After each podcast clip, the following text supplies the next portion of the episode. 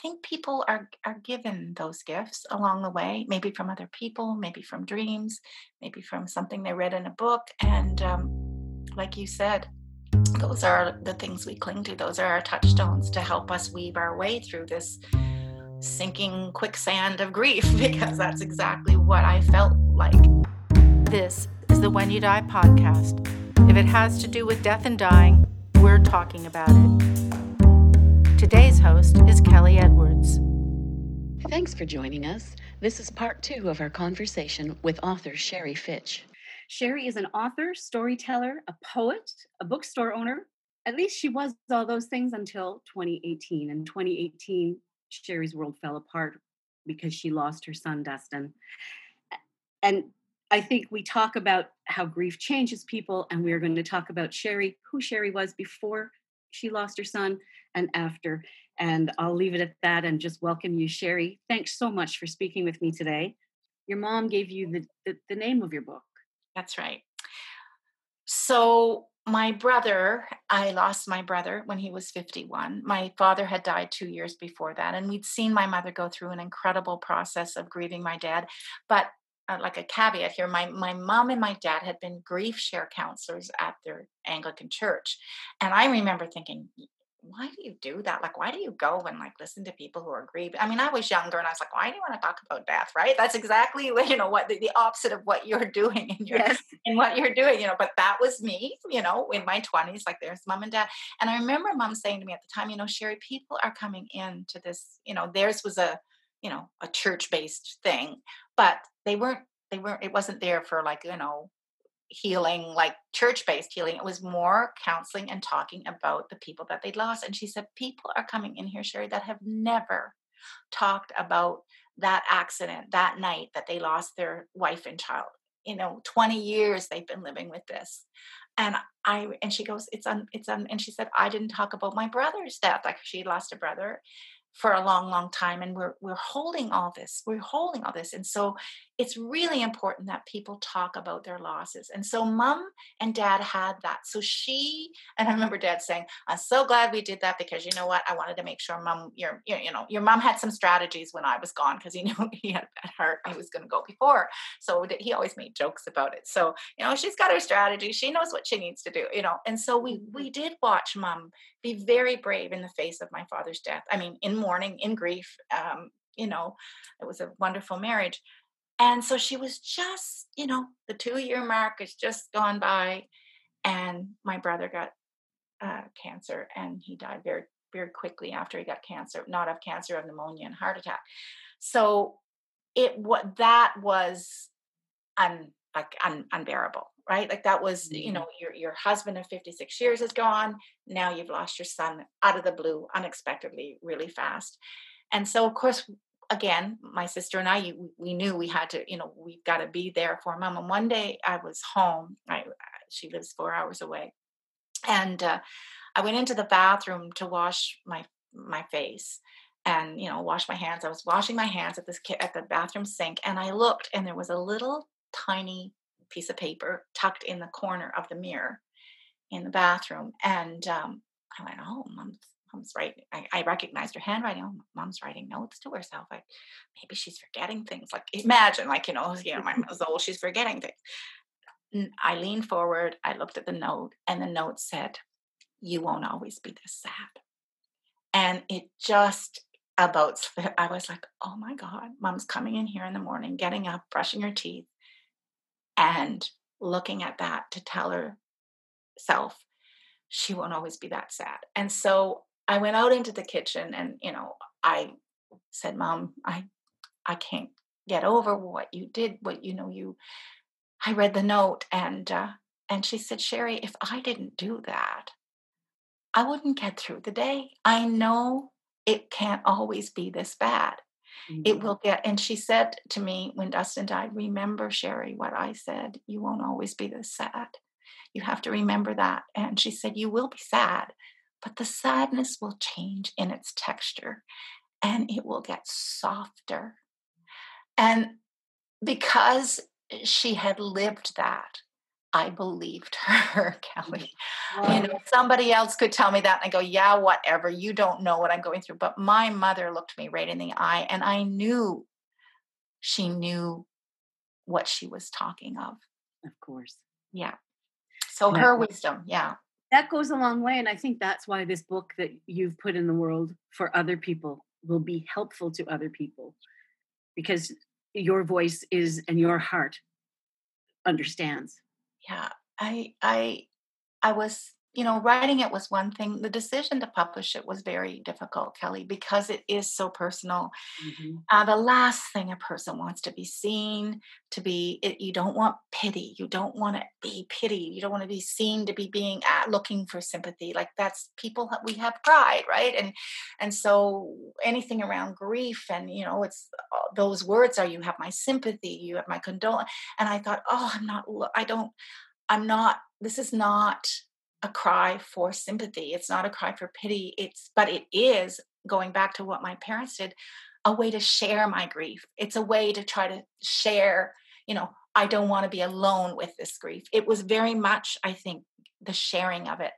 And knowing that those other books, when they shared with it, it did comfort me. It did speak to me. I thought, well, then I'm a writer. That's what writers do. You, you know, you write. And so I I can tell you it came out last November. And um, I am every week, I am so humbled and so um, grateful because people will either call me or they will send emails or I'll get a letter in the mail. And there's such beautiful letters. And I, I was prepared for having the conversations around this book for a very small eight week period when we went and had a few conversations in different communities and that's what i wanted conversations not a book promotion or book signing. I mean we signed books but we, it was a conversation about about death about about grief and um but that was it. I was like oh okay i'll do you know a quick little 10 day um conversational thing or whatever you want to call it stretched out over time so i could kind of balance because i knew it wouldn't be easy. But um since then kelly it's the it's it, it, i've been i can only tell you i'm i'm so grateful that i wrote a book and published a book that i never ever wanted to write. Mm-hmm. and, and certainly a lot to be said for that the kindness of strangers yeah, absolutely. I, I, like people that you don't know, um, but it's this shared experience of of, mm-hmm. of a tribe you don't want to be a part of, of a of a of the undone, you know, and at the same time, you know, knowing that my book has comforted them also comforts me, mm-hmm. right? And so, um, uh, but people are. I mean, let's talk a little bit about how, in the midst of that deepest pain, not only did I find an overwhelming gratitude that I'd never felt before, but life is so beautiful and people are so beautiful. And you have the eyes and the lens with which to see the beauty. And one day I woke up and I looked out the window and I said to my husband, Oh my God, honey, I have such a beautiful place to be sad in. Mm-hmm. And he said, did you just hear what you said, honey? Go write that down. A beautiful place to be sad And That's that's a good one, hon. And I said, but it's true. And some people don't have a beautiful place to be sad in. Mm-hmm. They're they're in a refugee camp or they're in a you know one bedroom basement apartment all alone with their grief. And and and so you end up taking a step back and you actually do see I as as awful as this is, I still know that I um, have a glad responsibility to be grateful. And I have also the eyes with which I can see the incredible beauty in people and in the world around me. And of course, nature for me is probably my religion. And, um, you know, I mean, I, I walk the labyrinth twice a day that we built for Dustin. So it, the beauty that the gifts in the midst of it all there's such beauty in the midst of it all and um and and people i think have a hard time recognizing and reconciling that yeah. grief and joy or happiness can exist at the same time. They're the i feel that they are the flip side in a way of each other that they are and i and i also even think the more the deeper that sorrow the more you realize the love and the more your capacity to be open hearted and embracing the beauty in the world becomes you're you're more finely tuned you know? If we're if my, my husband used to say honey you're just a receiver with a big antenna you know? And it, you know he, his background was in electronics and he worked in media and, and things and, and and i believe that that if that's true then that that tuning fork that we all are that vibrates with the whole energetic universe i think that becomes more finely tuned and your perceptions you you even you see the beauty even more that is around you always but you see it through a very um, maybe it's that your eyeballs have been so cleansed by so many tears that your vision has been uh, given to you in an in a new way and i, I that's certainly it really has been my my experience mm-hmm. um, that there is a kind of a seeing that you will never unsee and um, and a capacity to feel others pain which you know most poets and writers are pretty empathetic people anyhow um, you don't know how much you want that to be more finely tuned you know right now um, kelly in this world what's been going on I, I just i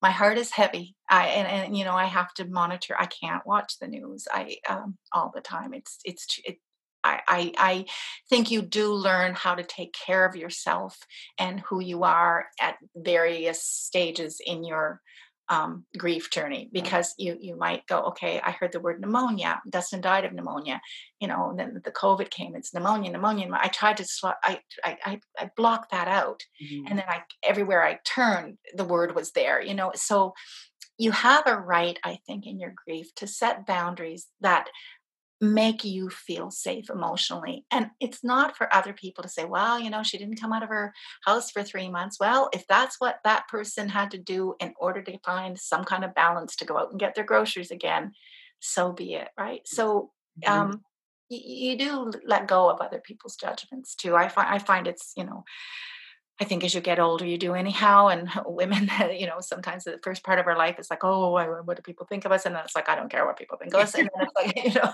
and then it's and then it's like, you know, well, I care about people, and I, I care more about what's making them tick than whether or not they are figuring out what makes me tick or whatever. So, mm-hmm. yeah, I, I, I, I, I'm, I'm grateful for the gifts that my son's whole journey uh, gave me along the way. I mean Dustin was diagnosed when he was six with the severe neurodevelopmental delays, whatever that really meant at the time that we didn't know. But as life went on, it, you know, by the time he was 12, he was was obvious he had uh, severe mental health problems, and then uh, by the time he was 15, he was suicidal. And by the time he was 21, he had been pretty well down that path of addictions, which happens so often. But the wonderful thing is, we had the last four years of our life, it was his recovering soul, it was his shiny soul. He was such a good dad. So I'm so happy that I have so many good memories, and mm. uh, and I mean, so many people aren't granted that, especially in that path of mental illness and addictions. But we we're very, very fortunate, blessed, really, to have had had that. And I was thinking how Dustin had a knowingness. Kelly, you know, mm. he he. There was one day he was here. It was in December. He died in March. And one day he was putting on his coat and putting on his shoes, and he's like, You know, mom, I'm going to die before you, don't you? And I went, Dustin, what, what are you saying? Don't say that. And he's like, Mom, mom. And I said, No, Dustin, I don't, I don't like that. I don't want you to say that. And then what makes you say that? And he said, Well, you know, mom, I've done a lot of damage to my body. Um, you're going to bury me. And I just got up and left the room crying. Like I mm-hmm. was upset and he was on his way out the door. So I thought, do I bring that up after? What do I do? But I think he had a sense. I think there's I I mean he wasn't sick at that moment, but I he had a kind of a knowingness um that he you know I, i'll never forget that i'll never forget him saying that to me and i thought it's so odd and then of course i remembered it after he died and thought well you know he was he was he knew and he and he wanted to tell me that. And um and to prepare you? Yeah and i didn't want to hear it. No and it was his body that gave out you know so maybe he was sick. I sometimes think he was eh, maybe physically sicker than he let on to us but mm-hmm. I, I mm-hmm. don't know. After dustin died and you you you were on the the path the journey of grief when was the first time you laughed oh that's such a great question because it, it, it was very um i think i put it in the book too. Yeah i think i did. So so i mean at one point i remember saying i crying this much gives you an ice cream headache. Like my head, I just felt like it was a continuous. I never got headaches, but I just had a headache the whole time. Like when you when you take ice cream and it's too cold and you get a brain freeze. That's how I felt. And this one night, it had been a rough day, and we were getting in bed. And God loved my husband, you know, who just loved Dustin too, and so you know has a different way of grieving than me. But I looked at him and I said, "Honey, I'm so." tired of crying. I am so tired of crying. I just, I don't want to cry. I don't want to, because I'm waking, I, I go to sleep crying and I wake up crying. I just wish I wouldn't wake up crying tomorrow. You know, and he, you know, reached out and patted me. He's like, I know, honey, I know. And, you know, someday you won't wake up crying. Well, you know, you put those things, I always say, put them out loud in the air because, you, you know, my answers come pretty fast to help me. So that morning, just before I woke up, I was dreaming and I was, I was, is, I was dreaming, I was listening to the weather report. But the weather report was given by Elmer Fudd. so, so, so, do you know who I mean by Elmer Fudd? I sure do. From, from Bugs Bunny, right? And Elmer Fudd talk wheelie, wheelie, wheelie, do a wabbits. And he talk wee. So what I was hearing in my dream was, it's going to be a wee, wee, wee, wee, wee, wee sunny day. And I was like, and in my dream, I was laughing, saying to my husband, Oh my God, they've got Elmer Fudd giving the weather report. And I was laughing so hard in my dream. And wouldn't you know, I woke up laughing out loud. And I I I said, Jill, I, I you know, I, I woke up laughing today. I woke up, I and, and Elmer Fudd was giving the weather report, and know, of course, God love him. He's looking at me, God, you know, okay, Elmer Fudd's giving the weather report, and then I think I really scared him because I looked outside that window. That was the same day I woke up laughing, and I went, and look, honey, the sun's out. Didn't don't you just think that it's really weird that ever since Dustin died, the sun hasn't come out? And he just gave me this look of i don't know whether it was alarm he was alarmed on one hand and then this incredible look of compassion. I still remember he was standing by his closet door and looked over at me and very gently he said oh honey the sun's been out before today. Uh. and i said no it hasn't. It hasn't been out. I just kept thinking how weird that was that since dustin died the sun's never been out. And even as i was protesting kelly I, I I knew that couldn't be possible because I think this was probably he died March 2nd. This would have been the end of April. It was that, you know. Mm-hmm. And I, you know, I and I do. I think the day that you wake up laughing is the beginning of the beginning again. And um, a way to go forward and see the sun. I mean, I I literally did not see the sun. I mean, I'm not like whether it's some kind of temporary blindness to light uh, because you're in so much darkness. I don't know, but that's the way my brain worked. And I actually didn't see the sun mm. for all those weeks, nor did I laugh. But Elmer Fudd saved me. Luckily, Elmer. it was weary, weary sunny. and that's a gift. Who knew? and laughter, you know, I mean, my God, once you can break through to that, um, even now, you know, laughter, we we make a really conscious effort. We're, that's, you know, strategy number 5025, but it's like, okay, it's time to turn on a comedy movie tonight. It's time to turn on a comedy show. It's, you know, give me Stephen Colbert tonight. you know, I just, you know, Carol Burnett, Carol Burnett, you know, uh, it's, I just, that ability to, go to that place where you can't help but laugh and i mean laughter just lifts the heart and it and it does and the other thing i think and i, and I know most people say this and it sounds so cliche but the, you realize at a certain point um, the last thing Dustin would want is for me to be sad forever. I had a responsibility to him to not and, and I know that's the last thing he would have wanted. I mean, he I just know that. And so, you know, and Jill would say that to me every once in a while. He'd go, you know, you know, Dustin would want that store, that little bookshop open. You know, Dustin, you know, would want you to be happy. And and so I don't feel some people say, oh, they get guilty when they start to feel days of I don't. I don't feel that because I feel like that's that that's everything he loved me and that's everything he would want is to hear my laughter. Mm-hmm. And and you know, he came to me in a dream. I did talk about this on a show like yours. I don't think a show like yours would would find this strange, but um again, before I went to sleep, I I I was crying and I said to Joe, God, I just want to see him again. I just want to see him again. I just have to, I want to see him again and knowing that you can't.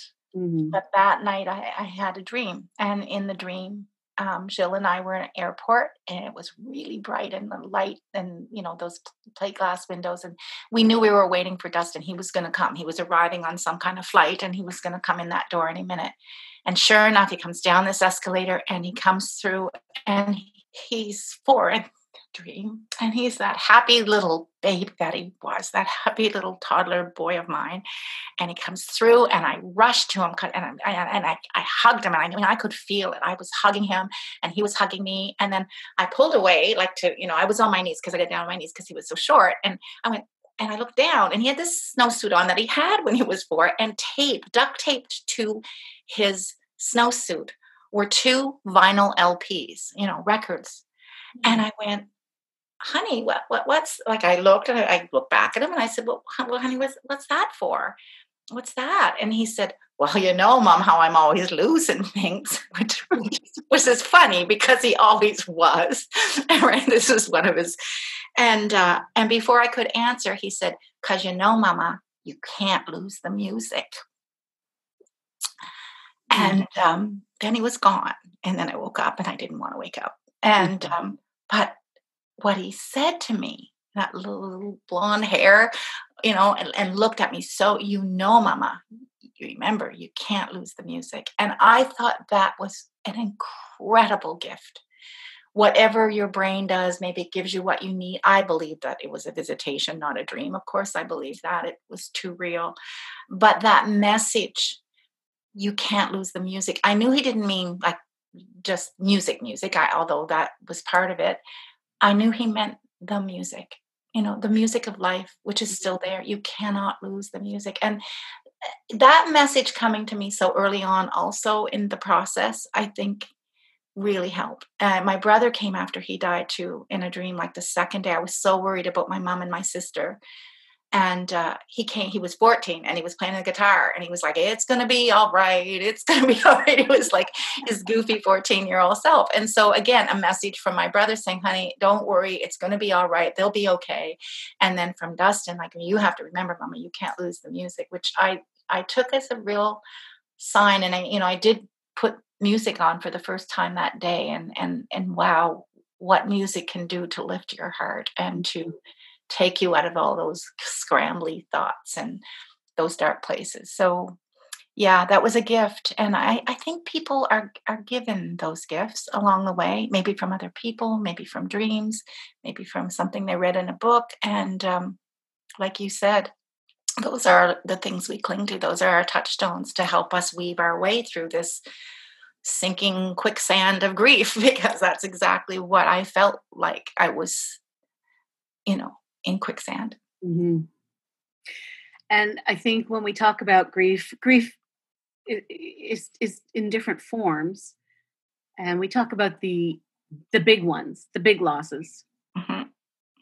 Um, eh, you know, without acknowledging that there are little losses every day that, that, we grieve. That you know, but uh, you and I both live in Nova Scotia.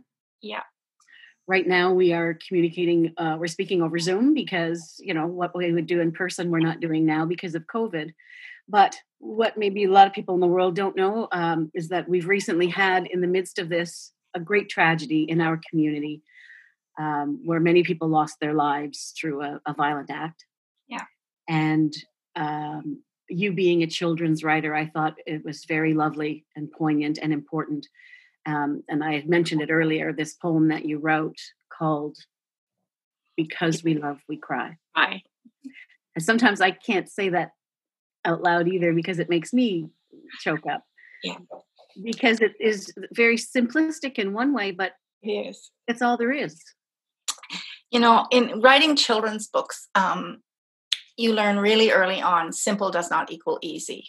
So very often people say, I want to be a writer. I'm going to write a children's book. And I'm like, and so I thought I'd start with something easy. I'll, I'll, I'll start with writing a children's book, you know.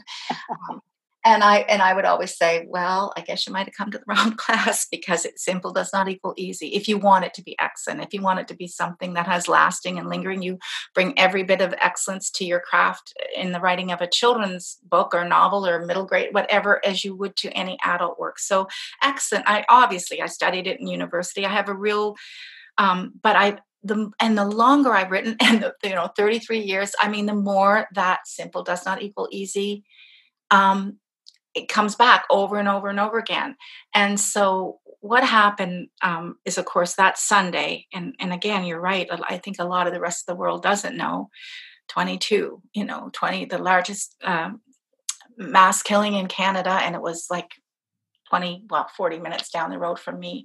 So it was so chaotic that day and i Portapique where uh, the main um, tragedy happened is like really it's like three roads. It's like it's a very it's even smaller than where i live in a little fishing village and uh, so it was chaotic all sunday trying to locate the people that we knew and who are you safe? Are you safe? So there was this shock and trauma.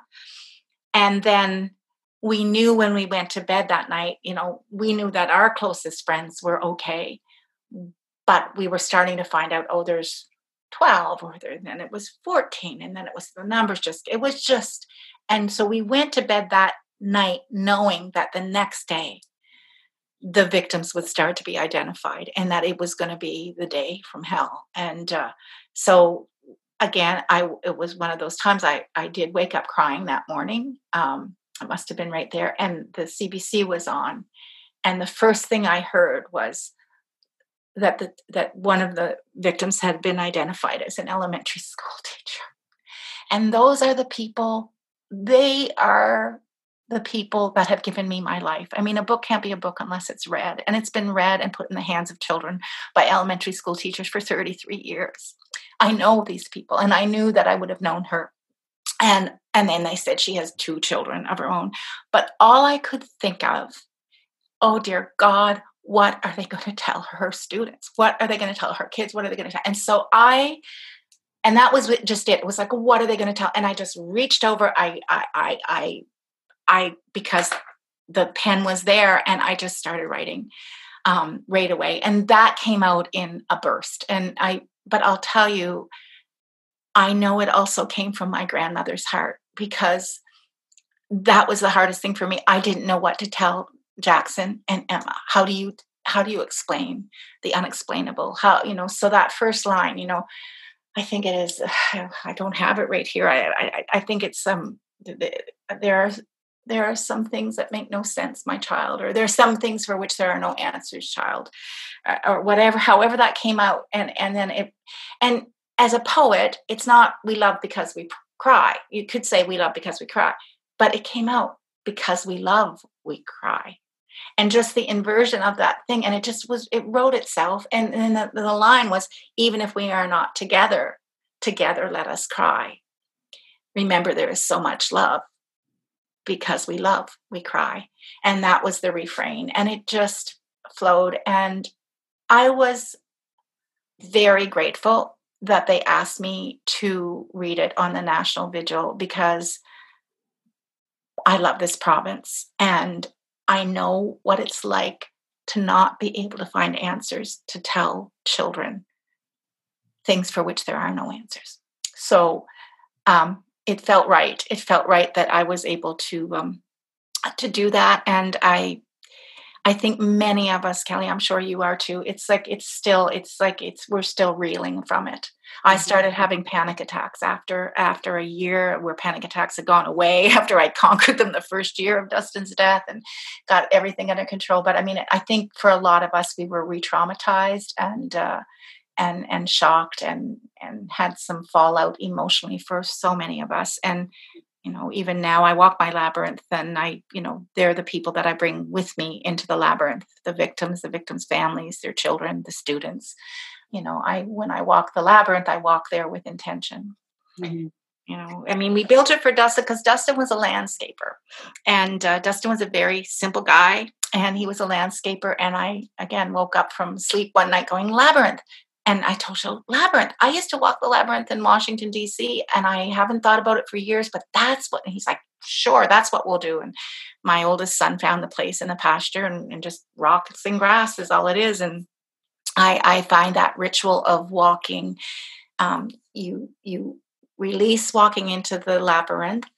In the center, you receive and then walking out you return as in returning to the real world. Mm-hmm. and a mm-hmm. labyrinth is not a maze of course. A labyrinth you go in and you go out the same way. You don't get lost. There's one path to the center. And it's just a meditative and uh, a, a, calming mindful way to to gather those fragmented parts again of yourself and try to kind of feel the wholeness.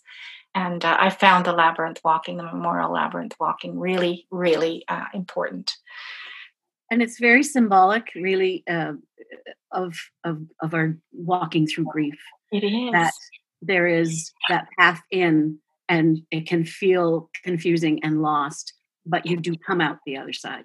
Exactly. And then it repeats itself too like that that rhythm i, I remember thinking yes release receive something and then return. And then it'll be again you'll have to release and receive return. Like it's not necessarily it doesn't end it's ongoing it's kind of like a spiral. I remember and cs lewis in that book said you know grief is a is is a circle but other people would say well it's a spiral. And yes but it's you're never every time you go into it and face it and come out the other side every time it's you're going to be di- it's going to be different the next time.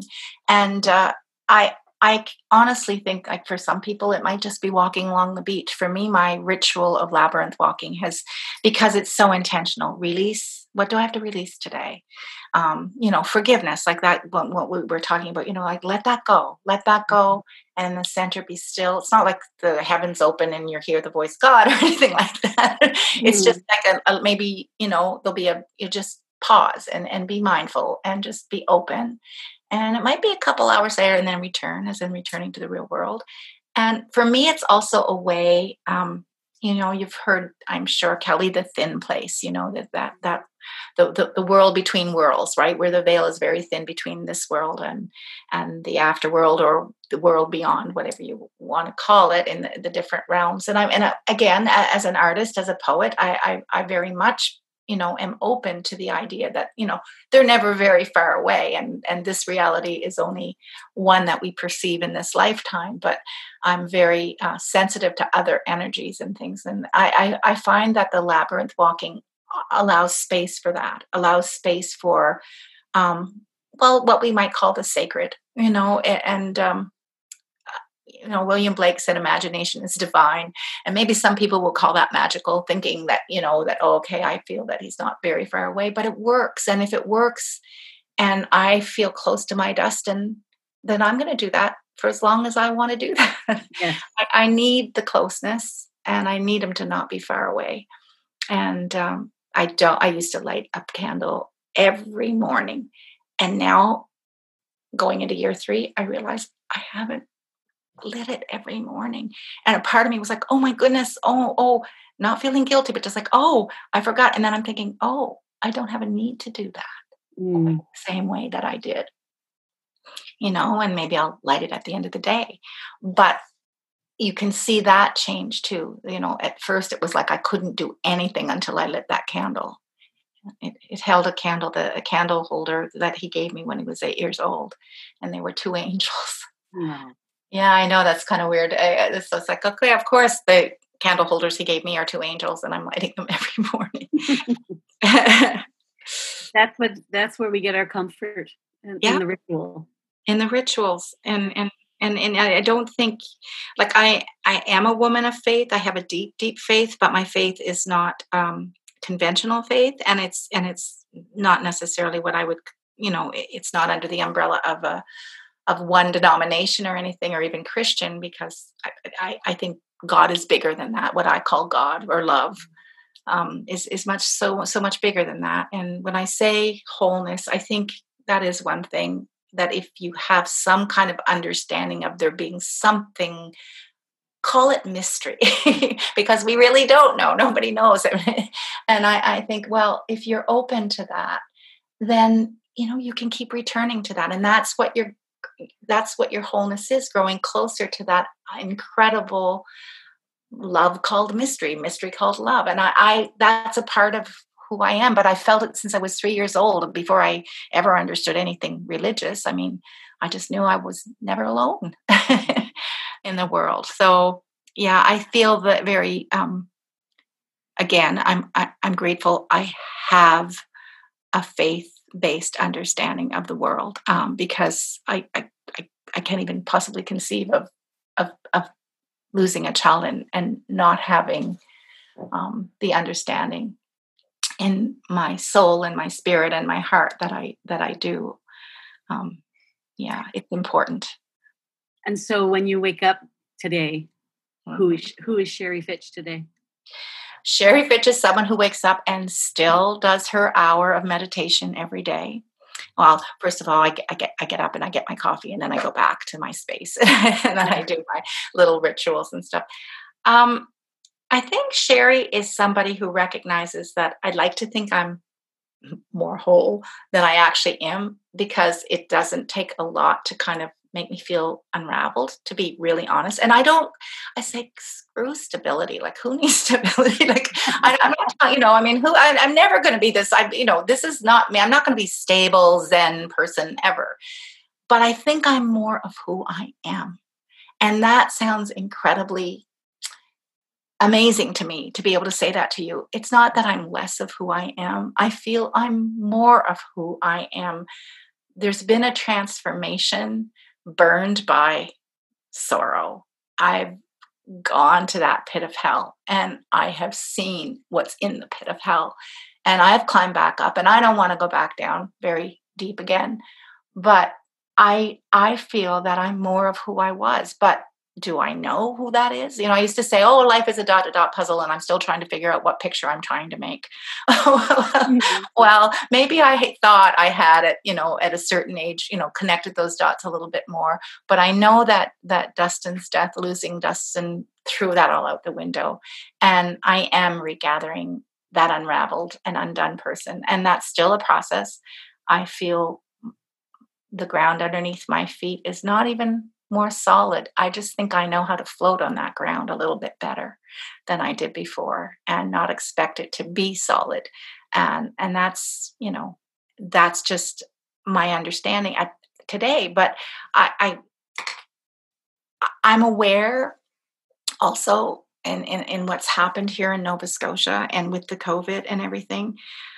I'm hearing so many people say things that are exactly the things you understand and come to realize and perceive in that immediate aftermath of losing someone in the grief journey. It's so similar. So I'll hear people say, you know, well, you know, there's so many things we took for granted, and um, and you know, I, I I just hope the world doesn't go back to the way it it was because like now I know what's important. I mean, spending this time with my kids, and you know, I mean, it's that clarity that people are getting in this horrible situation. The the the the truths that that emerge from it that can only, I hope, make people more human. Now, as I'm saying that, Kelly, what's happening? I just, I, I, right now, it's not so good today, is it? Mm-hmm. But I'm thinking, you know, out of all of this, out of all of this, please, God, you know, let there be some new world order, uh, new sense, a, a world transformed. I have to give a talk to the graduates of 2020. I did in one in New Brunswick, and I they asked me to do you know one for the ones here in Nova Scotia, and all I could think of is now I'm looking to them. I'm looking to them to be the planet resetters, you know, mm-hmm. not the jet setters, the resetters. And I mm. keep thinking, you know, be the reset because they have learned one of the hardest lessons that a lot of people take a whole lifetime to learn, which is guess what? Plans go sideways things change you're going to be disappointed there's going to be loss you're going to not have you know the graduation you want and all of a sudden you know they're already a part of history because that class of 2020 at that important time in their life just before they're ready to go out into the world the world's well, I just don't want to say it because you'll have to beat me out. But right now, you know, what they're faced with. And so there's only, you know, one way to go forth and it's that they have been given a really hard hard life lesson at this uh, juncture in their life and i think that you're going to see emerging from that you know young people that will go forth and and start to maybe transform this planet in a way that it needs to be i, I think it's the way poets want it to be mm. i think it's the way our theologians a lot of them not i'm not saying religious uh, leaders but theologians would like us they they see a world that's uh, bigger than our own self interest. I think there'll maybe be more of a collective humanity. I, am hopeful. Um, and that mm-hmm. I know it's t- it's hard today. Today is it's hard to uh, given the the date that we're doing this and what's happened this past week. But and uh, don't you think, Kelly, that if you do, if you do understand at some level that grief is a love story that really you have been gifted with this pain because you've been gifted with so much love that you felt for like that to me in that moment when i discovered it's not like who wants to feel the pain? I'm not saying i'm a masochist and i want to feel that pain because believe me i don't want to ever go back to where i was in that first year those first weeks However, there is something so incredible in realizing that that pain is proportionate to the love. Mm. And then you think how huge the love is. It's just so huge. And in that, there is so much beauty and there is so much hope. Sheree, thank you so much for talking with me. So welcome. Thank you. It's been very good for me. Oh, I'm glad. And well, and your book's been very good for so many. So thank you for that. Thank you. This conversation is brought to you by the When You Die Project. From existential afterlife questions to palliative care and the nuts and bolts of green burial, if it has to do with death, we're talking about it. WhenYouDie.org.